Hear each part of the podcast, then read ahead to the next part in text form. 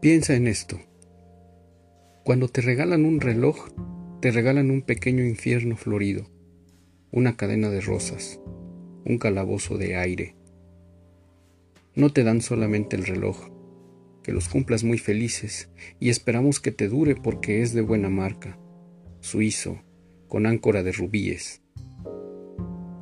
No te regalan solamente ese menudo picapedrero que te atarás a la muñeca y pasearás contigo. Te regalan, no lo saben, lo terrible es que no lo saben. Te regalan un nuevo pedazo frágil y precario de ti mismo, algo que es tuyo, pero no es tu cuerpo, que hay que atar a tu cuerpo con su correa como un bracito desesperado colgándose de tu muñeca. Te regalan la necesidad de darle cuerda todos los días, la obligación de darle cuerda para que siga siendo un reloj.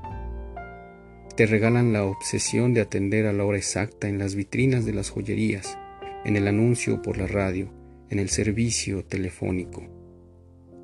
Te regalan el miedo de perderlo, de que te lo roben, de que se te caiga al suelo y se rompa. Te regalan su marca y la seguridad de que es una marca mejor que las otras. Te regalan la tendencia a comparar tu reloj con los demás relojes. No te regalan un reloj, tú eres el regalado. A ti te ofrecen para el cumpleaños del reloj. Instrucciones para dar cuerda al reloj. Allá en el fondo está la muerte, pero no tenga miedo. Sujete el reloj con una mano, tome con dos dedos la llave de la cuerda, remóntela suavemente. Ahora se abre otro plazo. Los árboles despliegan sus hojas, las barcas corren regatas, el tiempo como un abanico se va llenando de sí mismo, y de él brotan el aire, las brisas de la tierra, la sombra de una mujer, el perfume del pan. ¿Qué más quiere? ¿Qué más quiere? Átelo pronto a su muñeca, déjelo latir en libertad, imítelo anhelante.